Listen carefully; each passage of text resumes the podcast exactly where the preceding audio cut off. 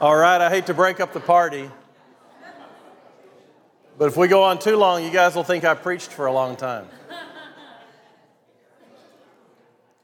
My name is Frank. I'm one of the pastors. I'm really glad you're here with us this morning. It's great to be in God's house. Um, I, uh, I want to welcome those that are new. I want to welcome those that are watching online that are new. Um, uh, I hope you find this to be a place where you can begin to understand more about this Jesus, this man, this God man who came to earth to rescue us from ourselves. And it's incredible. The, more you learn, you think you're just going to learn information about Jesus and then you're going to decide to believe. But what happens is, as you begin to study God's word, you begin to fall in love. And you understand that you're in a relationship. It's not about knowledge, it's about a relationship with our God. It's incredible. And we've been in a series where we've been planning to talk about the fruit of the Spirit, about the benefits, the, the, the promises that God gives us of what happens in our lives when we surrender to God.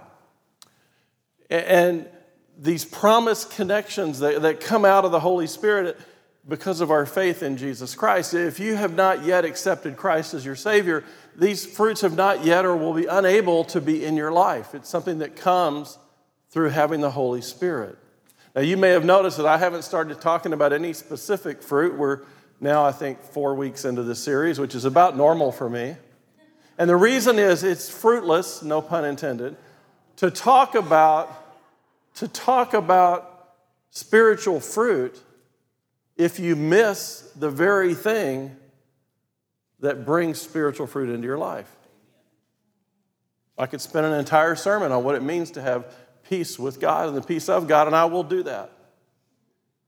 But fruit of the Spirit is not something that we learn to obtain or something that we strive to get or we strive to grow in. We can't grow God's fruit in our lives on our own.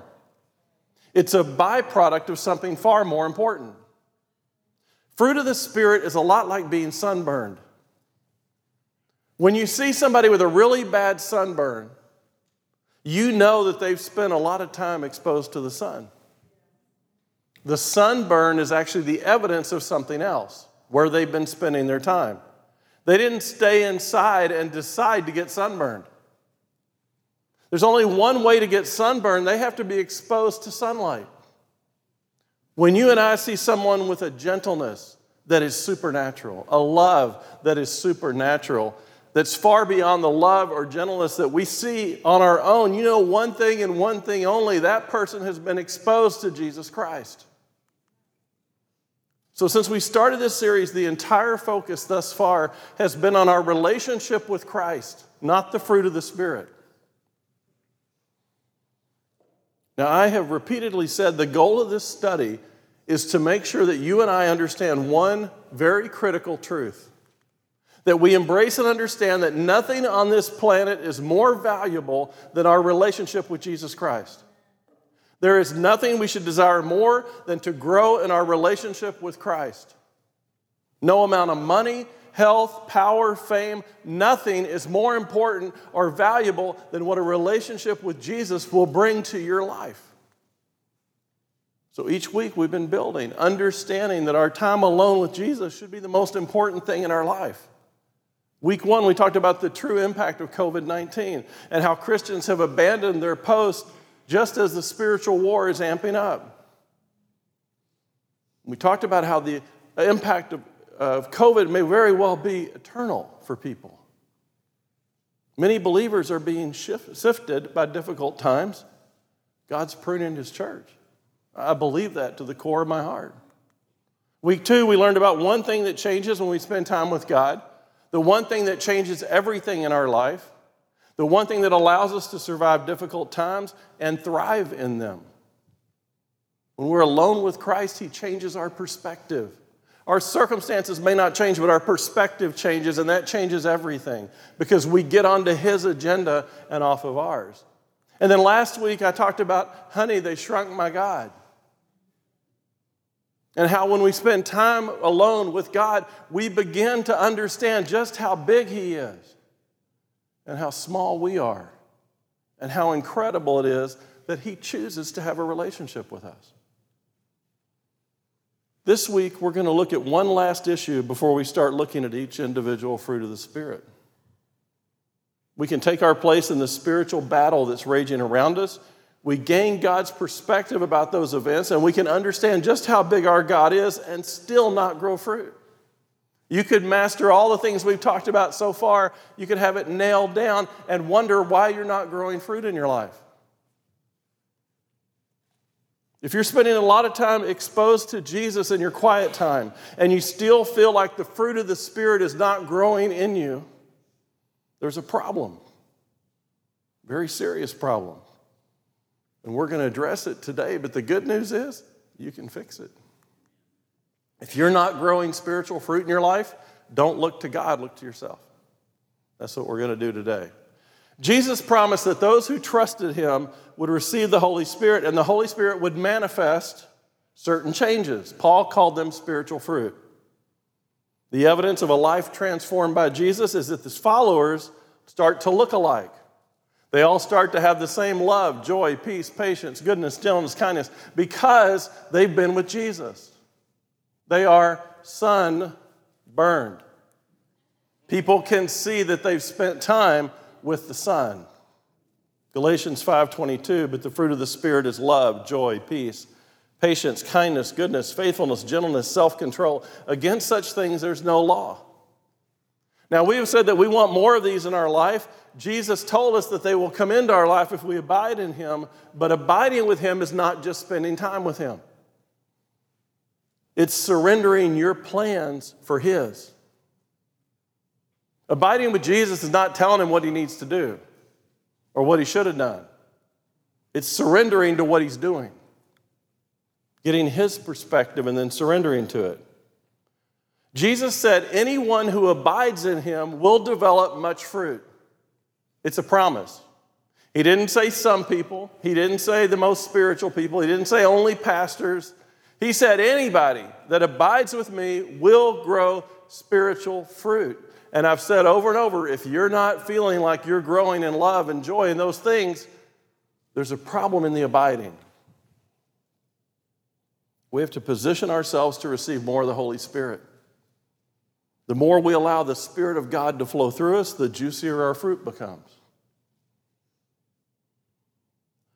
I want to look at one more step we have to take, one last critical step. But I want to talk first about just the most important things that have to happen to grow fruit. If you wanted to put a list down, number one, you have to have a personal relationship with Jesus Christ. You have to come to a moment in your life where you realize you're a sinner, you confess and repent that sin, you surrender your life to Jesus, you trust what He did on that day in history to save you. And through your faith in Christ, and only your faith in Christ, you are saved and you receive the Holy Spirit of God.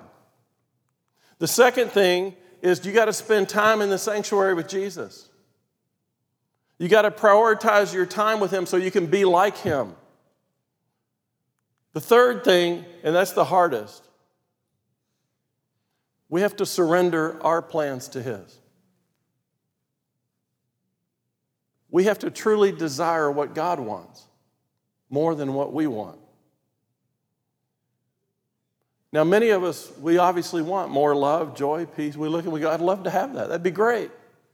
But truthfully, when we look out over the garden of our lives, we're frustrated because our fruit doesn't seem like it's been growing for years. We're stalled spiritually. And when that happens, we have to take the third step. What's the third step? We have to deal with the weeds that we've allowed to grow in our garden. Unattended weeds choke out fruit all the time. Weeds are a problem. My parents used to make me pull weeds in our garden. I hated it. I hate pulling weeds. I still do. Not only do I hate it, I didn't do it very well. It's hard trying to figure out which one's a weed and which one's a flower, particularly for a 12 year old. I had a hard time getting my mom to disagree or to agree with me. Those aren't weeds, they're flowers. We need to let them grow. Never worked, but I tried really hard. Sometimes, though, it really was hard to tell the weeds from the flowers. Often I would pull flowers thinking they're weeds and leave weeds to grow like they were flowers. And when I did pull weeds, I was lazy about it. Never really pulling the roots, just getting rid of the surface stuff. When I was about 12 years old, I thought my prayers had been answered. There was a man named George Ballas. Y'all know George Ballas? George Ballas was the man who invented the weed eater. Yeah, not that weed eater, that's the original. He took a can of popcorn and put some wires on it, put it on a drill and spun it, and he created the weed eater. He's a genius. Now I could blast weeds, flowers, lots of stuff, and I didn't even have to bend over. Not just root pulling, but complete total surface annihilation. It was the ultimate shortcut for a lazy 12 year old. The 12 year old that didn't want to pull weeds just wanted to destroy things. They always grew back, and I knew they would, but eventually they would choke out the flowers. Not worry about that tomorrow. Today, they're gone. And they're gone quick. Along with the flowers, the hedges, the bugs, anything else I could find to destroy around our house. And now that I'm adult, I'm still not good at pulling weeds. I love gardens, but I can't stand gardening.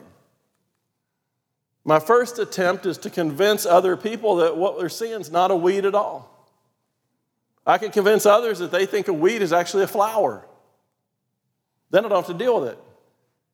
I just need to get people to agree with me. If that fails, then I can put a chemical on them. I can spray them or maybe cover them with a tarp or blast them with a weed eater. But when I do pull weeds, I, I tend to pull only what I can see. I leave the roots to do their own thing. I know that the only way to get rid of weeds is to go deep and pull them out at the root, but that's hard work. It's hot outside. I want a great garden, but I'm lazy when it comes to pulling weeds. I only deal with them on the surface just enough to cover them, knowing that they're going to grow back, that I really haven't done anything to them at all. We tend to approach our sinful nature the same way. When we become aware of the spiritual weeds in our lives, we try almost everything except pulling that ugliness out of our lives at the root. First, we try to convince other people that that sin they see is not really a sin. Rather, it's a beautiful flower. If we can just get enough people to agree with us, we can keep on sinning. We don't have to deal with that weed at all. We'll just change to new friends who agree with me about that weed. We'll flock to others who have the same weed. We'll all pretend together that it's just a flower. If that doesn't work, we're going to shoot chemicals at that sin in our life drugs, alcohol, trying to numb what that weed is doing to us. We use substances to numb the guilt and the shame, and sometimes we use them to even kill the weed. But then it just becomes an even stronger weed that we can't kill. And it begins to choke us. Some of us prefer to cover up the weeds in our spiritual life, not with a tarp, but with denial and rationalizations and excuses. Maybe trying to cover our sins with good deeds. Sometimes we blast them, not with a weed eater, but with religious self righteousness indignation and arrogance, super spirituality. You see that sin in my life? We quickly blast it, destroying any surface evidence of it. So we pretend at church that the roots aren't really there, that they're not growing. And yet the root of our sin is alive and well below the surface. Some of us just pull what we can see, making superficial changes in our lives.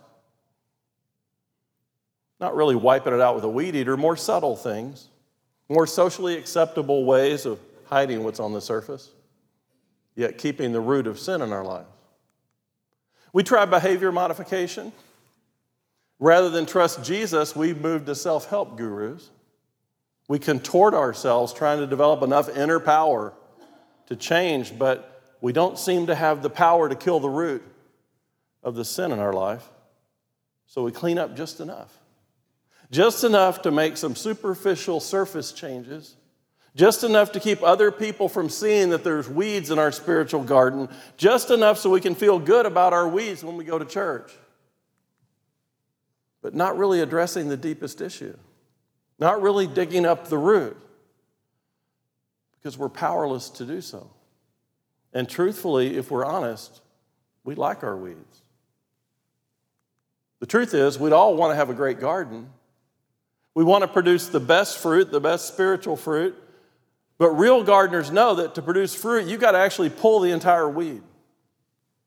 You have to hate the weeds all the way down to the root. You have to be diligent to get out every bit of that root to get that weed out of your garden. You can't leave any evidence of it or it'll come back. And when weeds grow, they always choke out the garden. I want to invite you today to dive into the spiritual garden and the spiritual dirt of your life. To allow God to work with you to pull the sinful nature out of your life so that the Spirit of God can grow fruit without it being choked out by the sins that you are watering. If you want spiritual fruit in your life, you're going to have to dig out weeds in your spiritual garden. So I want to ask you this morning how is your spiritual garden? As you look over your life, maybe it's not pretty. Perhaps it's a part of your life, or maybe the whole thing, you just don't like what you see. You believe there's potential, but right now it seems far from reality. The weeds are overgrowing everything. You're not the person you want to be. Things have turned into a mess. We keep saying things are going to change, but we don't do anything differently to make them change or to position ourselves to change. This was going to be the year. The year that you're going to grow more love and joy and kindness. The year that changes were to come. You prayed for God's help. You planted some seeds, but nothing's changed. In fact, it's been that way every year for many years. You're no different this year than from the year before, or the one before that, or the one before that. Year after year, we all struggle with the same issues and what seems like the same results. What's the problem? Most likely, you've planted seeds, but you haven't done the hard work of getting rid of the weeds first. You've asked God to grow spiritual fruit in the garden, but our flesh, our sinful desires, a battle has been raging in our garden between the weeds that we're truly watering and the fruit that we say we want. Let's look a little closer at Galatians 5. Paul starts out by telling us that we're not the person we want to be. He says, Here's why you don't do what you want to do. For the desires of the flesh are against the spirit, and the desires of the spirit are against the flesh. For these things are opposed to each other to keep you from doing the things you want to do. The desires of the flesh are in conflict with the desires of the spirit. You don't do the things you want to do because in the garden that is your spiritual life, there are weeds growing. And they're growing for only one reason you've refused to pull them and you're watering them.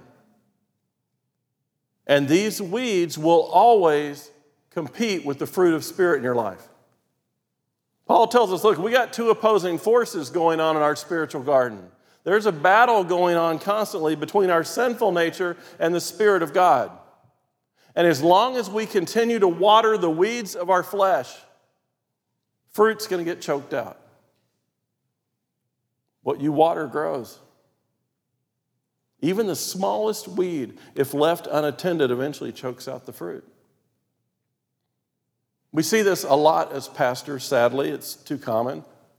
Men come in and they say, I don't love my wife anymore.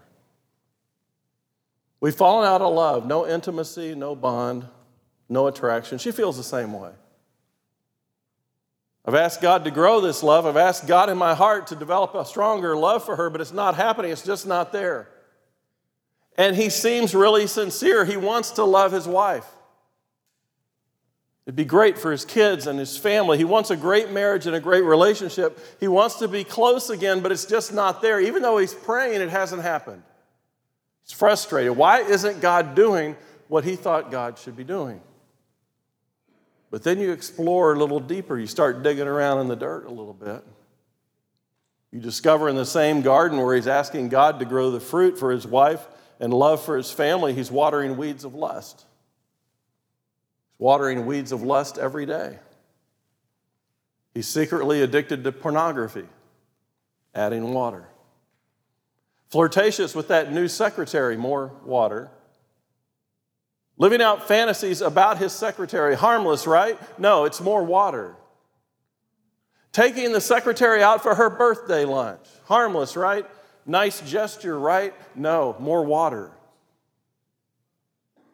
Going to that secretary female perspective on his marriage, now he's drowning in water. And at the same time, he's asking God to grow intimacy in his marriage, the well watered lust in his life is choking out the fruit of his marriage. He wants to have a good marriage, but he refuses to pull the weeds of lust. The lust gets his attention, his resources, his time, his energy. The love for his wife is starving and ignored, and everything is being pulled away from her.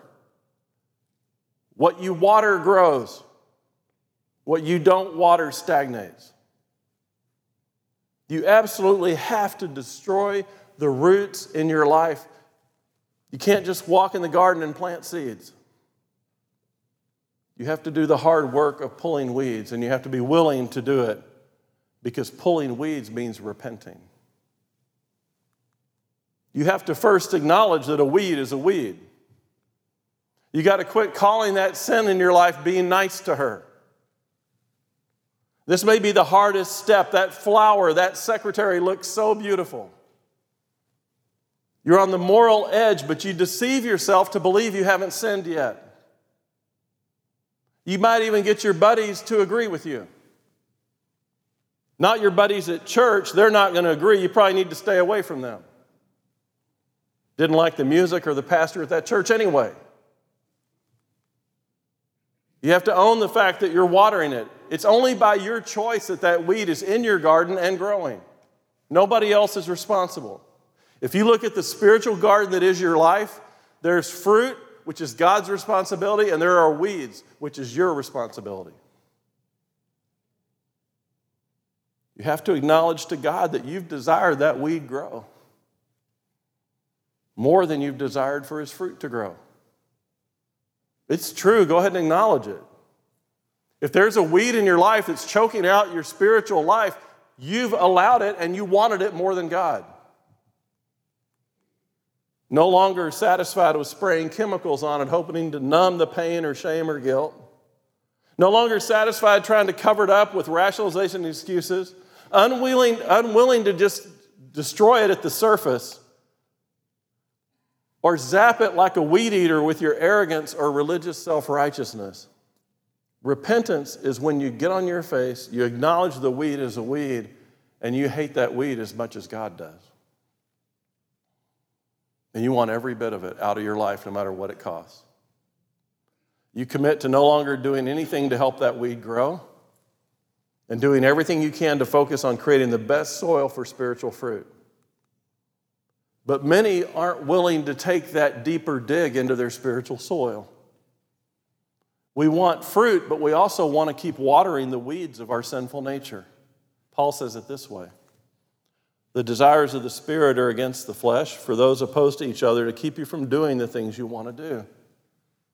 The process of growing spiritual fruit in your life and my life always, always, always begins with removing weeds, root and all. So once we decide we truly hate the weeds in our lives, truly hate what they're choking out, and are ready to get dirty and dig, how do we do that? I mean, how do we do that? This thing's been in our life for a long time. The first thing we have to do, stop calling a weed a flower. Stop denying the truth. We see weeds in our lives, we think they're harmless, but that weed is destroying you. Looks like a flower, looks beautiful, even harmless, maybe beneficial. God says it's a weed. And you have to tell the difference between a weed and a flower. And the good news is you don't decide. That's the beauty of it. When I was a kid, I had a hard time. Is that a weed or a flower? Now it's easy. God, is that a weed? See, because my opinion doesn't matter. God, is that a weed? If God says it's a weed, it's a weed. Doesn't matter what my opinion is. God's truth defines sin long before He created us and gave us the ability to have an opinion about it or the freedom to disagree with Him about it. His truth will be true long after this world is gone. No matter what people think, the one who allows them to think has already determined truth. Let me give you an example. Currently, the U.S. legislature is reviewing a bill called the Equality Act. It threatens spiritual liberty and freedom in our nation. If you want to understand why our church is making such drastic changes to prepare for the future, learn about the Equality Act and its impact on churches. It's a bill that's passed the House. President Biden's agreed to sign it. It gives legal protection to those involved in what God defines as sexual sins and perversions and requires churches accept these acts and actions as normal in the same manner that we celebrate people of different races. The bill guts the Religious Freedom Act and eliminates the Religious Freedom Restoration Act of 1993, which protected churches based on their beliefs. The Equality Act, in fact, the entire LGBT sexual right agenda, is based on legislating man's truth above God's. Soon, stating what God's truth is will, in fact, be illegal. Churches will soon lose or choose to give up their nonprofit status, face fines, and other actions for simply quoting God's truth and refusing to waver. When we started Remnant, we committed to creating a church that would speak God's truth no matter what happened. We were preparing for times such as that, these. That's what a remnant does. Facebook, YouTube, and other social media services decided several years ago to add closed captioning to all of their videos and live feeds. Isn't that great? Help out the hearing impaired. Great, right? No, that way they can search the text to see if there's offensive words and to see what people are saying and doing. That's how they legislate, that's how they regulate what people are doing and saying on their feed. They don't have time to read all of them, they'll let the computer identify it. I could go on for days about the dangers of Facebook, Twitter, Amazon, YouTube, Google, Instagram. In my opinion, they're a weed that Christians need to stop watering. I have some of these in my life that I plan to eliminate as well. Unaddressed weeds grow while appearing okay. Often, the weeds that we let grow will destroy our lives. They look harmless, they look beautiful, they look enticing. It can be hard to tell. So, how do we make sure a weed's a weed? Well, we've been in Galatians. Paul has talked about the fruit of the Spirit, but just before Paul gave us the list of the fruit of the Spirit, he gave us a list of weeds that need to be pulled, things that need to be destroyed at the root. Galatians 5:19. Now the works of the flesh are evident: sexual immorality, impurity, sensuality, idolatry, sorcery, enmity, strife, jealousy, fits of anger, rivalries, dissensions, divisions, envy, drunkenness, orgies, and things like these. Those are weeds. The works of the flesh, the weeds are evident in life. We want to see spiritual fruit, but the weeds are growing.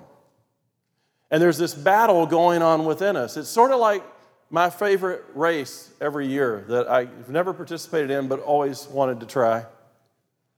I've talked about it before. It's the North Carolina Krispy Kreme Challenge race in Raleigh, North Carolina. Started in 2004 with 12 crazy, probably drunk college students. Last year, it had 7,500 runners. They run from campus at North Carolina State University to a Krispy Kreme donut two miles away. Then they must eat one dozen Krispy Kreme donuts and run back to the campus all within one hour. It started as a dare, and now it's grown to many universities, including Florida State, University of Kentucky. Proceeds go to a local hospital charity where most of the people end up anyway. but it's a classic example of two forces opposing each other in the body. Let's say we get a personal trainer and we decide we want to have a running program to lose weight. We're committed to running every day. We want the results. We meet with our trainer every day, but we have a secret we don't tell them about. Imagine if we decided every time we ran, we're going to stop and get a bunch of donuts. We're committed to stopping getting donuts more than we're committed to running and losing weight. But when we don't lose weight, we blame the trainer.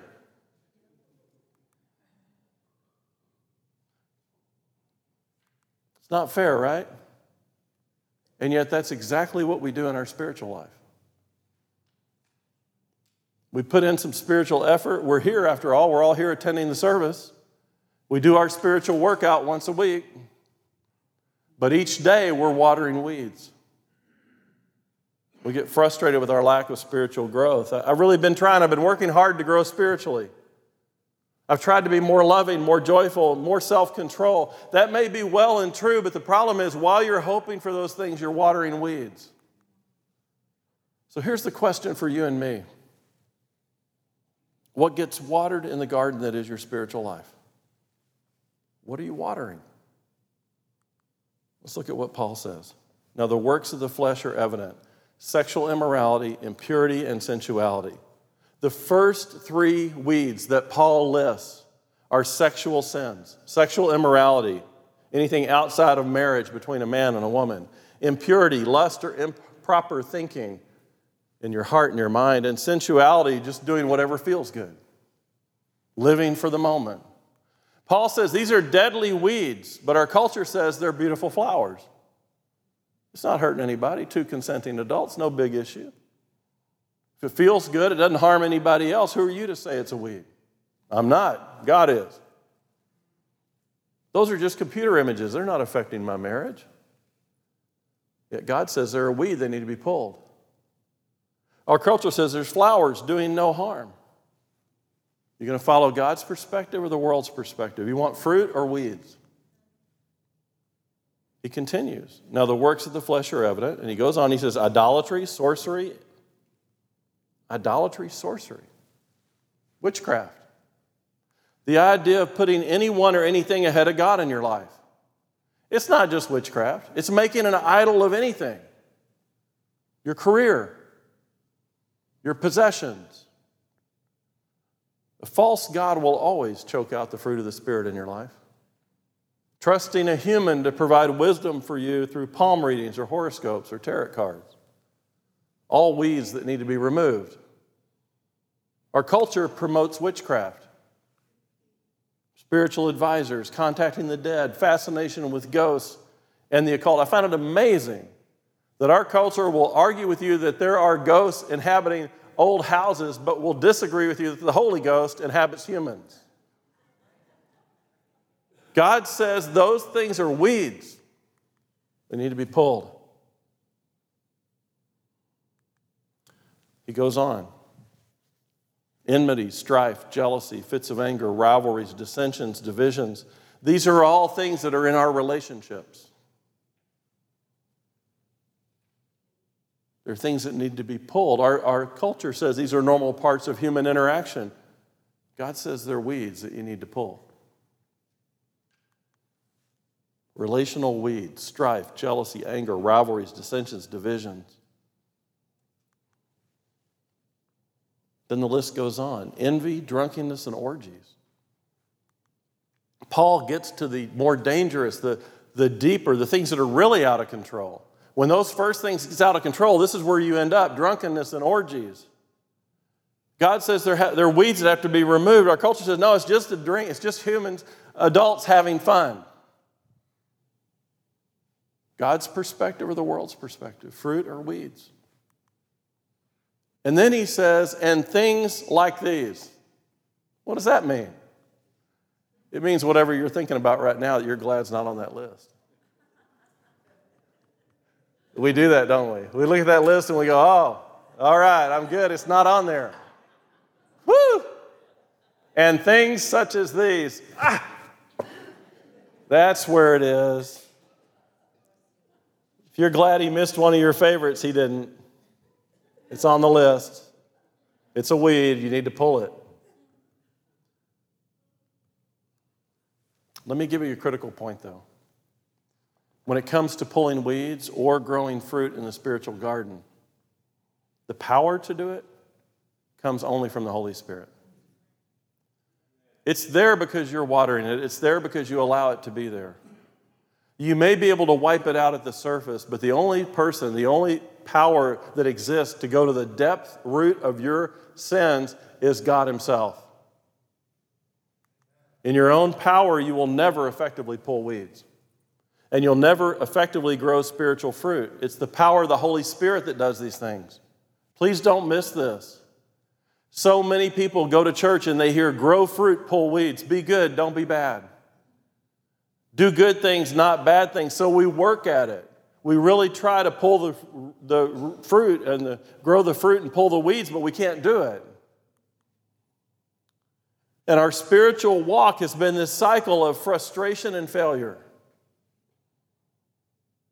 If we grow up with this kind of religious idea that the power is ours to change everything, we eventually get wiped out with guilt and failure, and we just walk away from the faith. Many people believe they've failed to failed to show God who they could be, but in reality, they've just been trying to do something they don't have the power to do. They've been trying to impress God with their own willpower and their own strength, and God said, Will you just please stop? Confess it as a sin, I'll pull it out. It's only by the power of the Holy Spirit that we can get rid of the fruit, uh, or I'm sorry, the weeds that are growing in our life. You can't fake it with God. There's only one way to get rid of it. Look at what Paul says. But I say, walk by the Spirit, and you will not gratify the desires of the flesh. Live by the Spirit, and you will not gratify the desires of the flesh. Live by the Spirit, and you'll stop watering the weeds. You have to acknowledge the weeds exist. You have to agree with God that they need to be pulled out of your life at all costs that you need room in your heart for good fruit to grow, and the weeds are taking up the space in your heart. And you've never really trusted anyone enough to let them know about the weeds that are truly growing under the surface of your garden. God says, just deal with me. I know they're there. Confess them, repent. Let's, let's get this stuff out of here so I can do something incredible in your life. Once you surrender to Jesus, He's in the weed pulling business. Our job is to open the door and let the Holy Spirit pull the weed. As we prioritize our time with Jesus, as we surrender our desires to Him, we trust His judgment, we do what He says. We don't will ourselves to change, we surrender, and the Holy Spirit changes us. From the inside out, the Holy Spirit fills us fruit becomes evident in our lives. People start noticing, wow, look at how much they've changed. Look, look at how much that person has changed. They used to be this way, and now they're this. Only God could do that. They, they, they're spiritually sunburned, they've been with the sun. Yet some of us go back and water old weeds, begin to prioritize things with ourselves over Jesus again. Earlier in the book of Galatians, Paul tells them this Are you so foolish? Having begun by the Spirit, are you now perfected by the flesh? In other words, you cleaned out the garden and then you put new weeds in. He's frustrated with them. You started out so well. The Spirit was cleaning things. You were confessing things. They were gone. Fruit was blooming. And all of a sudden, you decided to start planting weeds again. Why are you trying to do this? Paul asked them. Have you ever seen somebody walking through the airport and they're carrying all kinds of baggage?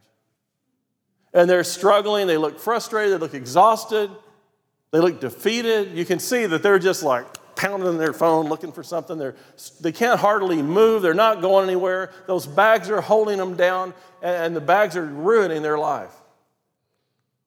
And then next to them, you see somebody else.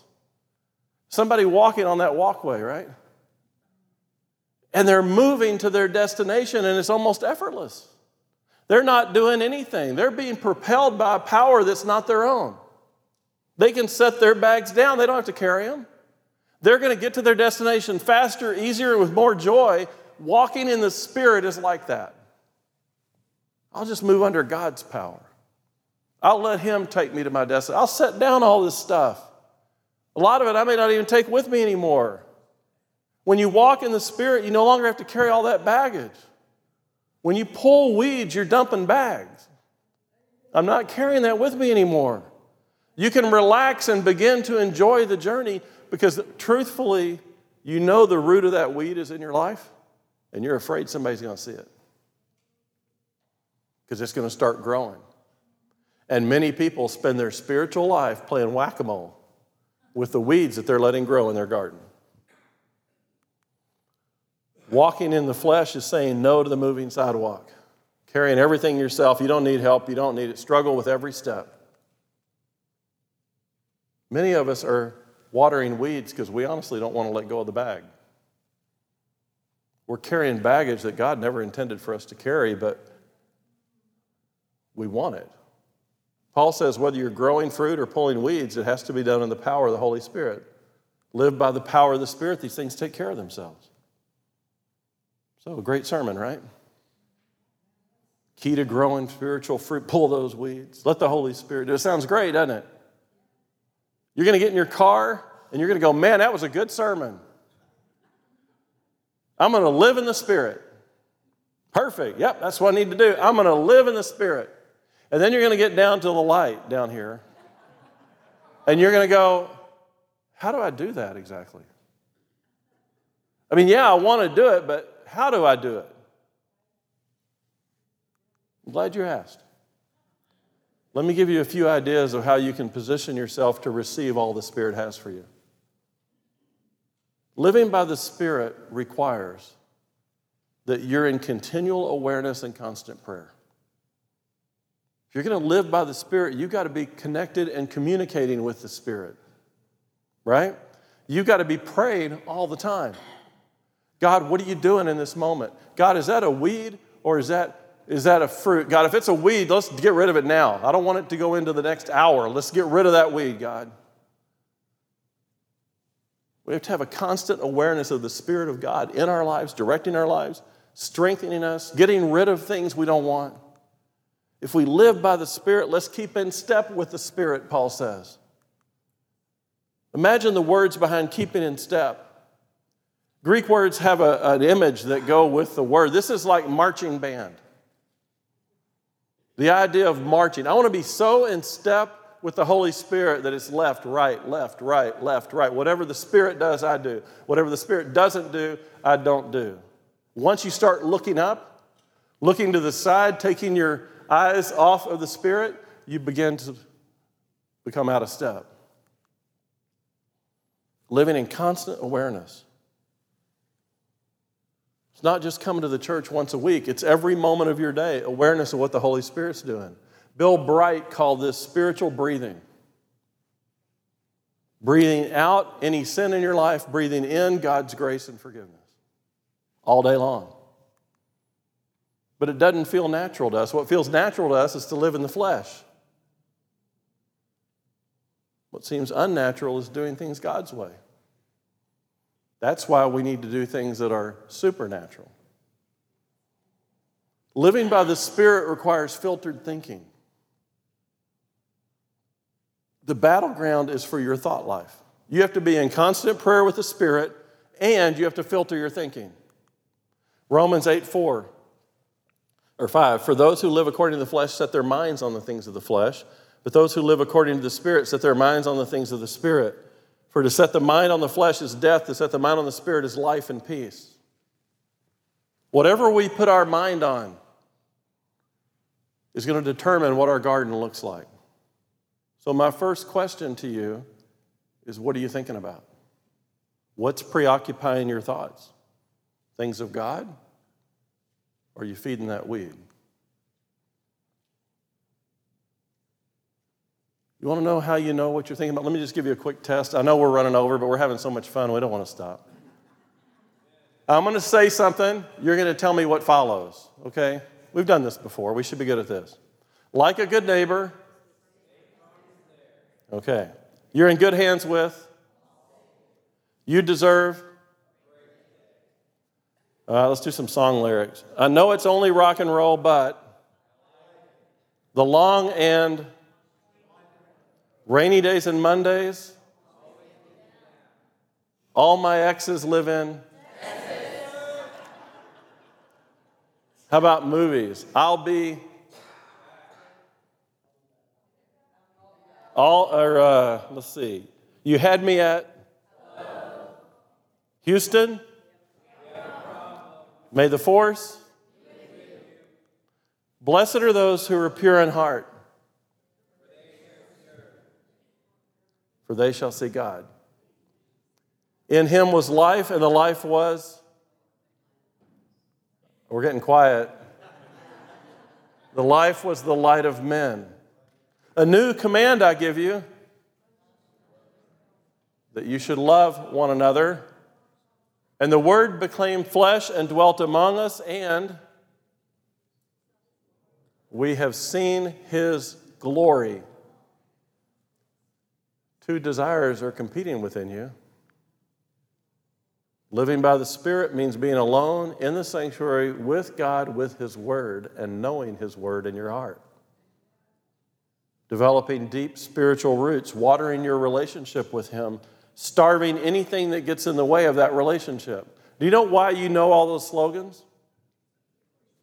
Because you've heard them a 100,000 times. Do you know why you don't know Scripture? You hadn't been there. You have to keep a diary of your spiritual thought life. It's critical in our nation today. Our government is no longer going to regulate what you can do. They're no longer going to regulate what you can say. They're trying to regulate what you're allowed to think. I never thought I'd see this in America.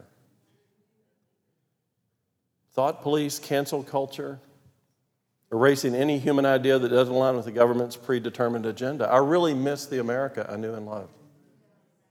The end is coming much faster than I imagined. Believers really need to be at their posts and deeply connected to the Holy Spirit and in Scripture and prioritizing their time with God above everything because the battle is getting ready to rage. Almost every news story is the same deny God's truth and embrace ours or else. And then living by the Spirit means dying to yourself. And those who belong to Christ Jesus have crucified the flesh with its passions and desires. We have to die daily. We have to make a constant, continuous decision to die to our flesh. We got to make sure the garden's prepared. We have to go to God and say, Take me, every bit of me, and fill me with you. Paul says it this way to the Colossians Put to death, therefore, what is earthly in you. You have to allow the Holy Spirit to kill your weeds. The more we die to ourselves, the more room we have to grow fruit. As the believer gets more of the Holy Spirit, the world gets more of God's fruit. My prayer for this series is that you will not try to grow more fruit in your life but rather you'll connect to the source of the fruit. Next week, we begin looking at love. And as we prepare the next few weeks, I want you to, I know we're running over, but I don't care. Um, here's what I want us to do I don't think there's one of us in this room that doesn't have something to talk to God about. So we're going to have the altar open, we're going to have the band come up, we're going to play again. Maybe your time at the altar this morning is surrendering your life to Him for the first time. Maybe you need to commit a desire for Him above everything else in your life.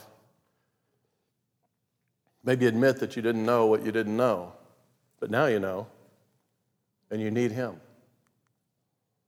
Perhaps confess that you've tried to keep God in a box so that you can control Him and still be your own God. Maybe you need to confess to Him that what you've been calling a flower is a weed and you really know it. That you've been struggling through your own power to root it out of your life, hoping He wouldn't see it and nobody else would see it, but you realize you've been watering it. You haven't really been watering your relationship with God. Hiding beneath the surface, all those things no one sees, and not trusting Jesus or anybody else to solve it for you. Maybe you realize you've been carrying baggage and you're overwhelmed and you're not willing to let go, but you want to let go and surrender that. You want to be powered by the Spirit's efforts, not your own. Maybe you want to commit to God that from this day forward you're going to live in the Spirit, walking in step, constantly praying, filtering your thinking, dying to yourself. But whatever you need to do, I want you to do it in the next few moments. So I'm going to pray for us. The altar will be open. If you want to stay in your chair, that's fine, but I don't think there's a person in this room that doesn't have business with God. And so, if you would just be respectful of the people around you, God's going to do work in this room right now. He's going to start pulling some weeds. Let's pray. God, I thank you that you ask us to believe in faith and surrender, and then allow you to work in our hearts. God, every one of us has something that needs to be pulled something we've been watering, some secret that we've tried to keep quiet, something that we need to confess. God, we want our desire above all else to have every square inch of our spiritual garden weed free and busting in fruit. God, we can't wait to see the fruit that you can grow in our lives if we just get out of the way and let you do it. So, God, in the next few moments, would your spirit work in this room? Would you move in hearts? Would you break down barriers? Would you pull down obstacles? Would you break through walls? Whatever Satan is doing to try to get our people to think that that weed is a flower. God, break through and save us. We love you. Our hearts are open. Your children are listening. In Jesus' name.